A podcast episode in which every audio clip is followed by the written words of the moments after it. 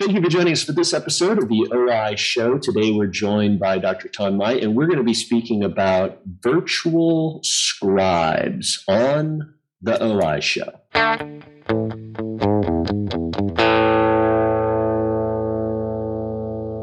Thank you for joining us for this episode of the O R I Show. I'm excited to have uh, Doctor Tom Mai joining us from Orange County. How are you doing today, my man? I'm doing great. Happy to be on this podcast. Again, this is the zenith of my career. I've arrived, and this is it. No, no, it's all it's all downhill from here. It's all downhill. It's, uh, yeah. yeah, well, Tom has been uh, been an incredible inspiration. I've been on some uh, ad boards with him, and uh, just love hearing his ideas about what some of the things are that he's doing in his clinic. He's crushing it in the myopia and in the scleral space. Uh, tell us a little bit about your practice. I don't, I don't need to tell people. Why don't you tell people about your practice and how you got started? Yeah, so we uh, opened uh, cold in Orange County, Costa, uh, in Costa Mesa, which is in Orange County in California. It's about uh, you know twenty minute drive from S C C O, my alma mater, and uh, we opened cold, so we had no patients day one, but knew we wanted to go a specialty practice. We went all in for it, and now uh, I'm happy to say we're pretty busy. We've expanded once already when we had a double the size of location. We have a team of about twenty, and uh, six years after opening cold. And um, my schedule, my personal schedule, is uh, just purely specialty contact lenses and myopia. So scleral lenses or orthodontics all day long for the most part. My partner does mostly vision therapy, and that's her passion. And, uh, and we do a little bit of primary care uh, on the side. My associate sees a lot of those patients, and uh, but mostly it's all about the specialties at our office. That's awesome. So um, you have uh, you have twenty staff members. Yes. If your practice is like any practice in the United States, uh, on any one given day, you could have eighteen or twenty-two staff members, and it may change on a weekly basis, because the volatility of the hiring process, the changes that are going on within our, our community, it's uh, it's crazy. Um, you know, and people don't show up to work some days. They decide that they've got more important things to do. Uh, some favorite T V show is on, and they don't show up at work. Please tell me that this happens at your clinic, not just all of ours. Uh, it, it- It's never happened. No, I'm joking. Um, um, absolutely, it's happened, and COVID has only made it worse. Potentially, uh, in terms of you know this post-COVID fallout, um, staffing issues and our ability to build teams and create uh, the infrastructure in terms of the uh, admin support and, and the technician support and all of the help that we need to function as doctors. The biggest challenge that we might face is really a staffing issue and an organizational chart issue that we have facing optometry today, uh, especially in twenty twenty-two, especially in my practice, especially in your practice, probably Dave too. And so uh, we're no different. And uh, but we're going to talk about a few things on this episode yeah. to help solve some of those things. Yeah, yeah. Well, uh, Tom and I were were were we're talking a little bit about how we've uh, worked with people internationally in our practices. And uh, I, I, I don't know if you remember this, buddy, but um, I think probably for ten years, I've worked with uh, either a group of people or an individual or two um, internationally. Initially, I started off working with somebody in India. And then now I have um, a team of people in the Philippines that I work with. Um, just to support some of the programs that I'm doing, you know, like this podcast or, um, you know, some of the other consulting work that I do. And uh, these people are just able to kind of step in. There's there's a, a group called Virtual Staff Finders, and there's a, you know, a, a group that kind of has helped me in the virtual assistant uh, scenario. And I think you and I were talking about that, and you've started utilizing virtual people in your practice, which I was a little nervous about years ago uh, because of the safety concerns and how does this all work out. Tell us a little bit about how you have started working virtually with people and how they're helping make you a better doctor. Yeah, so it's been one of the uh, best decisions I've ever made. in terms of uh, improving my clinical care to patients and uh, getting time back, uh, which is our non-renewable resource. And uh, one thing that we do is I have a virtual assistant who is you know, from the Philippines. And uh, when you hire these people, the one thing great about them is that these are professionals. So when we hire some of our techs and some of our opticians, some of them are not professionals, right? Mm-hmm. What I mean by that is some of them don't yeah. show up to work on time. Some of them, you know, maybe are not all in. Some of them are, and but um, there are some challenges there. But when you hire some, in my situation, Philippines, who are a, a professional nurse, professional pharmacist, professional therapist, that's their background. Before yeah. I hired them, they're professionals. And what we do is we hire them and uh, we pay them an extremely high wage for, for their standard of living. And so they're very pleased and happy with it. And this is their, this is their profession. This is what, this is for real for them, not just a, just not just a job that they're hopping from temporarily. And uh, these guys are let, great. Let they, me unpack that for just a second. So, yeah. you know, I don't mean to diminish the team that I have. We have in, in YouTube, we have incredible people that work for us. You know, we've got this core group of people that have been with us through COVID, but then somebody moves and, you know, we have to bring in somebody new. And, you know, these people don't go to optometry technician school for two years. They don't go and learn about front desk for, you know, three years before they come to work for us. We're in optometry, we're hiring people, you know, all across the board. And, you know, these people may have never worked in a professional setting and they don't know. And you kind of have to train them how to be an adult. Some of these people, you have to train them the importance of showing up to work because, you know, maybe they worked at another facility where it was okay to not show up to work one day or another. And somebody was always covering them. And so we just are struggling with that across the board in optometry. We don't have a dental hygienist school. We don't have, you know, dental assistant training programs. And uh, and so as Tom pointed out, you know, these people that are being hired as these virtual assistants, they tend to tend to have a professional degree, many of them. I've hired an architect who was getting paid more to work with me than she was able to get paid as an architect in the Philippines. And you're pointing out, you know, nurses or, um, you know, in some cases, physical therapists, they, and, and they want to be in the medical community. And this is even paying them more. Yes. It's just kind of an incredible thing. Right. And so they act very professional. If you see them on video, they're oftentimes dressed up, uh, you know, and they yep. look professional, right? That's right. They show up to the interviews and they are in a suit. Uh, yeah. And they, they, I sent them an email. They respond within five minutes uh, that, yes, I can absolutely make that time. They're very accommodating. Absolutely. I'll show up to the interview. And they are, I, I asked, I send them tasks to do. One thing that we, when we interview anyone is that uh, one of my assumptions when I interview anyone is that I've already hired them and I start asking them to do work to see if they can actually do it. I send them emails. Hey, can you take this uh, personality test? I send them, uh, I ask them what time can they show up and I watch to see how long it takes for them to respond. I have them show up and I have them do some work that they're going to do if they're hired.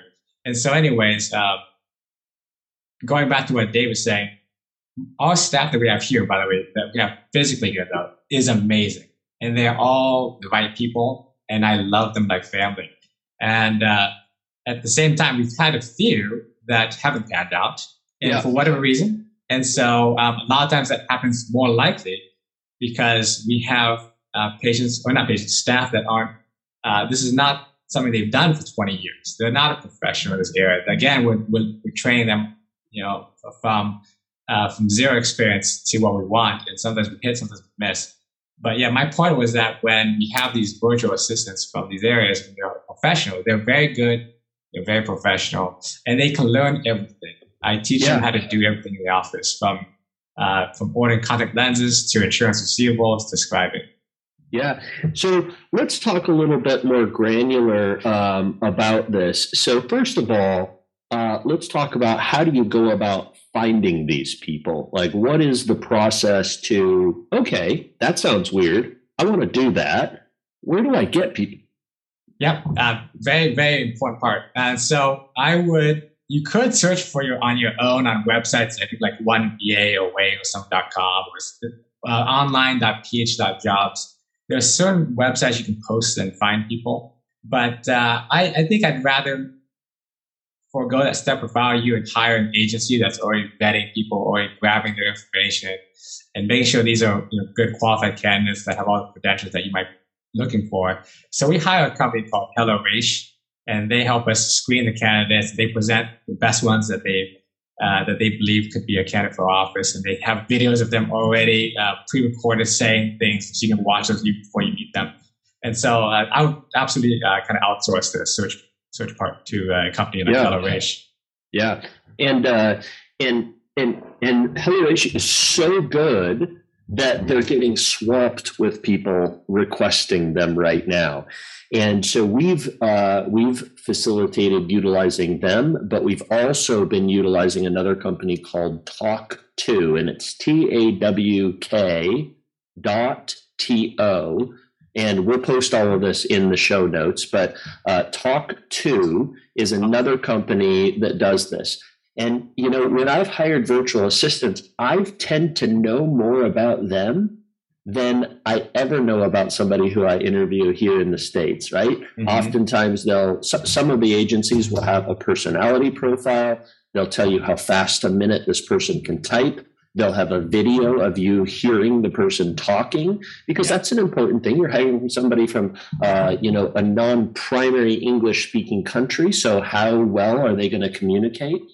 And uh, and in your case, you're utilizing somebody as a virtual scribe for you.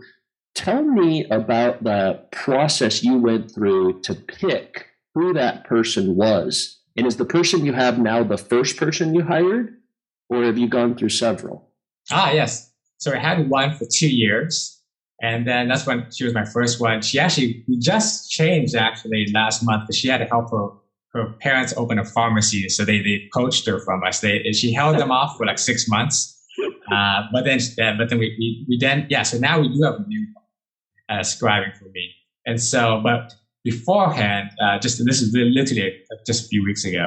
Um, but the current process right now is we have her on, on an iPad, and so on the iPad we just have a Zoom meeting, and she just follows me around, just like Dave, just like you and I are talking on the Zoom meeting right now. She just follows me around and we just talk all day long. And I say, I need this, order me, order me trial contact lens for the patient we just saw together. And she sees the E M R. She just uh, does like a Team Viewer, where she kind of logs into my computer and she just sees and scribes for me.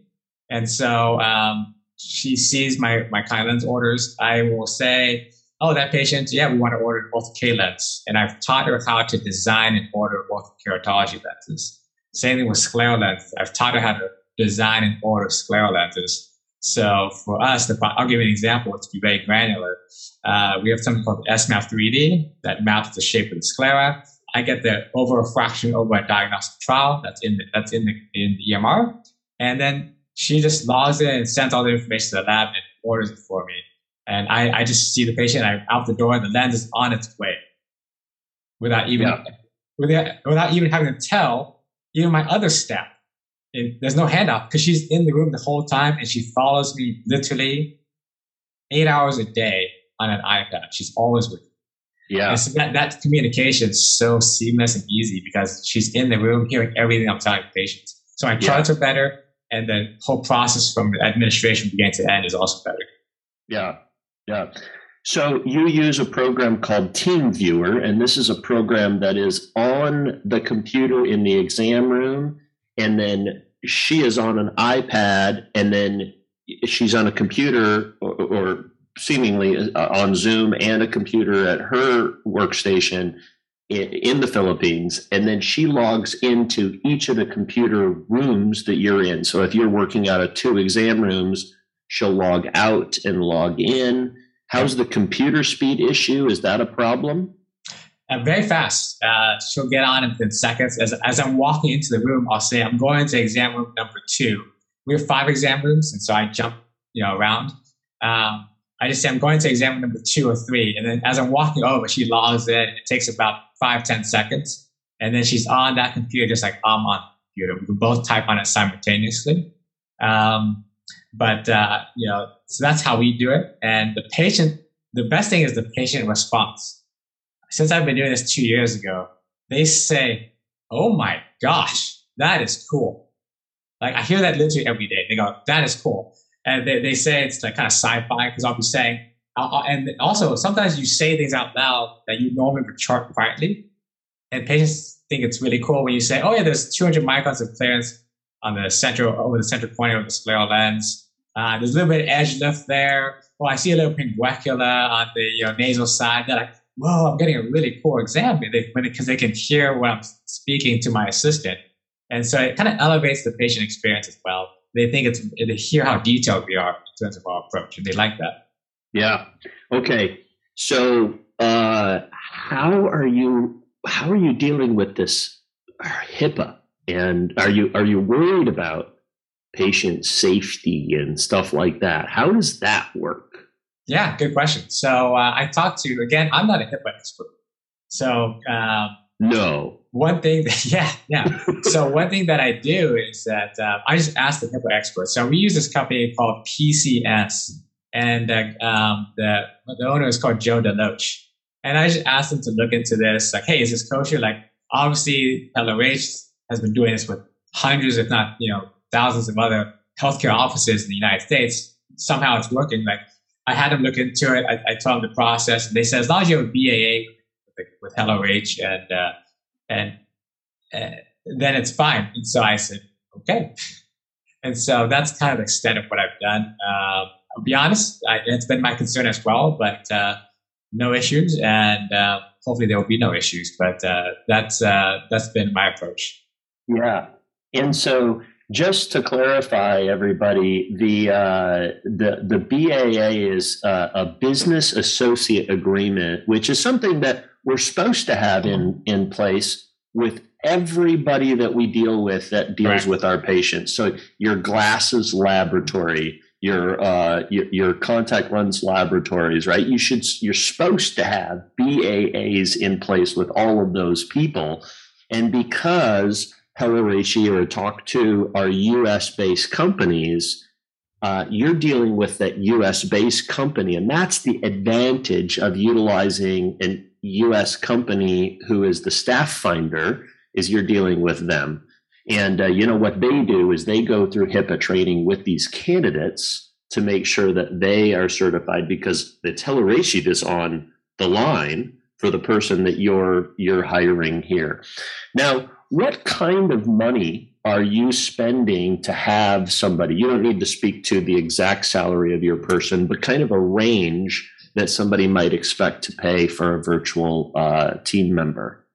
Yeah. Uh, so you should probably expect like a range of probably six to twelve dollars an hour is a good range. Uh, mm-hmm. That's very fair to both sides. So, I mean, very fair uh, to everyone. And uh, I would say one thing that we did, uh, is that uh, even though the company that we hire, Hello Rish, has a set fee, uh, you can also bonus and give more to your to your virtual assistant. And that's what we did too. We paid her well beyond that amount, and uh, and we were happy to do so because she was so good. That's how we uh, kept her for six months longer when her parents were nagging her to join the pharmacy. But eventually she came because it was family, uh, and they were probably struggling with staffing. Uh, But uh, but yeah, that's uh, definitely the range that you could expect. Yeah. So I'll just bring up, you know, um, Tom was was kind of uh, an influential force for our team to get involved in this. And uh, we don't have two years under our belt, but we started not in the virtual scribe scenario, which we're actually jumping into, and I'm forcing Tom to help me make sure I'm doing it right. But we started actually in the front, quote unquote, front desk scenario. Yeah. And what could somebody do virtually that's not face to face with the patient? And that can involve phone calls, that can involve checking insurance, that can do all of the paperwork ahead of time. Um, it could be outbound calls for reminders. It could be inbound calls. There's a little bit more logistics on, on that side for getting the phone systems to work. But if you utilize a VoIP system, a voice over I P system, um, you should be able to get that to work. And um, uh, it, there are obstacles to that, but it is something that if you work with the, uh, the, the companies, you should be able to get those things figured out. And, uh, you know, it, it really impressive. You know, these people have been doing uh, reception type of work, some of them for years, right? And, uh, you know, you don't know how somebody's going to answer the phone when you first hire them and what all they're going to say. And these people are very professional. It's not uncommon. We call somewhere in the United States and somebody sounds like they have an accent when they pick up the phone, and you may be worried about that, but you know, that happens all the time in, in offices around the country. And these individuals in the Philippines are very easy to understand. Uh, I think that's the, the concern that some people have about, well, you know, are we going to be able to understand them? And they're, they're incredible. And Tom, you probably know this, but um, the percentage of people in the Philippines that speak English as a second language per capita, I believe, is the highest outside of English-speaking countries where it's their primary language. I think it's number one or number two in the world where that many people speak English, and they do an incredible job, which is why this Philippines, which is a really small country, why is it the Philippines has such a huge virtual assistant, um, you know, uh, percentage of their population working in that arena. And, uh, you know, we've supported single moms that are working from home, and uh, it's just a really cool thing to do to be able to help support them. That doesn't mean that it takes the place of other people in the office necessarily. And if we could find people, we would we would certainly want to have them. But this just allows us to expand our borders of our practices and do some other things.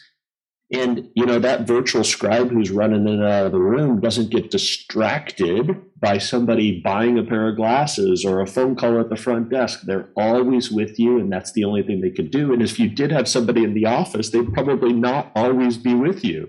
Yeah. Right? Exactly. Yeah. And especially during COVID, it's been a, a, a blessing for both sides that they're, they're happy to be at work from home. Uh, you know, if you do this, you'll get notes from how grateful some of these uh, uh, workers are, and uh, they're very thankful for the work that you provide and uh, the income you provide for their families. Uh, one of my friends, he has a virtual assistant help him run his restaurant, do his uh, do his uh, bookkeeping apparently, and she sends him pictures of like, look at the kitchen remodel I just did, and it's because of you, and mm. I, I'm so thankful for you. Thank you. God bless you, and uh, that's.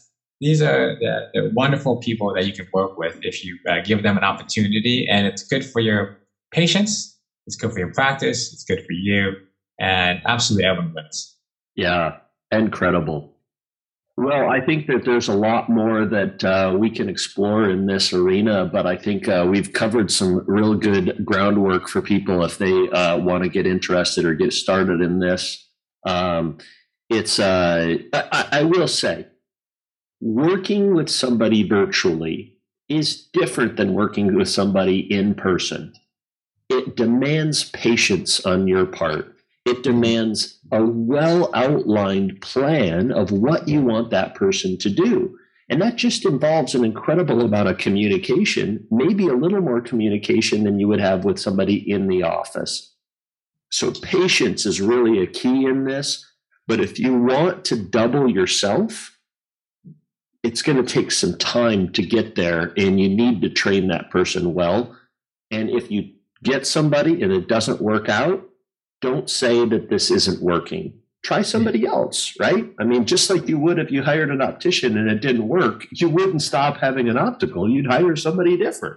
That's so important what you just mentioned. I think what happens is people do this and they have one that work out and they think the entire category is out the window. But it's just like hiring anyone. It was just that one person. And so I wouldn't ban the whole category. But you're yeah. absolutely right. There are certain challenges to onboarding. Definitely, yeah. uh, it, it, it takes a lot of work on the front end. But if you if you leverage your time, because I'm always about I'm all about trying to always buy my time back. If I spend ten hours training this person and they save me a hundred hours later on, it is well worth the endeavor. Yeah, and uh, if the first person fails, blame yourself that your training wasn't good enough, right? Yeah. And and the other thing I always say is if you're training somebody to do a new job, your training of the second person to do that job has to be better than how you did it the first time. And you need to make that a process of how do I train this person, right? You just are training a new person to do this job. And I bet you, you had a lot more in play, ready to go for the yeah. new virtual assistant than you did for the first time that you did it and you were training a scribe. And so you have to build, uh, you have to build that capital that you then leverage with the next virtual assistants that you go along there. Standard operating procedures are a big part of this. I think that it's an important part of any job in your office to have an S O P, but also for virtual people, uh, that you have great S O Ps built. Um, and the person who trains any of the uh, virtual assistants that you come in should have a manual and a book built for that, for training of that person, different than you yeah. would for somebody in office. Um, I have not trained my virtual assistants that work at my front desk.